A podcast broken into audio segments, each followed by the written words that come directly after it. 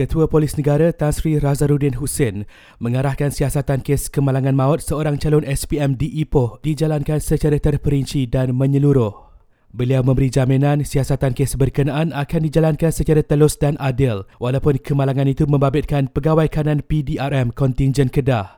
Terdahulu pegawai polis berpangkat Deputy Superintendent yang disyaki terbabit dalam kejadian itu direman selama tiga hari bermula hari ini. Polis juga sudah merakam percakapan tujuh orang saksi membabitkan pelajar sekolah terbabit yang melihat dan berada di tempat kejadian. Sementara itu, lelaki yang ditahan kerana disyaki memukul isterinya sehingga maut dengan menggunakan dumbbell di Shah Alam direman tujuh hari bermula hari ini. Terdahulu, suspek berusia 38 tahun yang juga positif dadah didakwa memukul mangsa yang baru dikahwininya April lalu hanya kerana cemburu. Tiga sungai di Terengganu iaitu Sungai Nerus, Sungai Caluk dan Sungai Telemong melebihi paras bahaya manakala empat lagi pada paras amaran. Kemaman dan Dungun dalam pada itu jadi daerah terbaru dilanda banjir di Terengganu menjadikan jumlah mangsa yang dipindahkan ke pusat penempatan sementara meningkat kepada lebih 1,400 orang.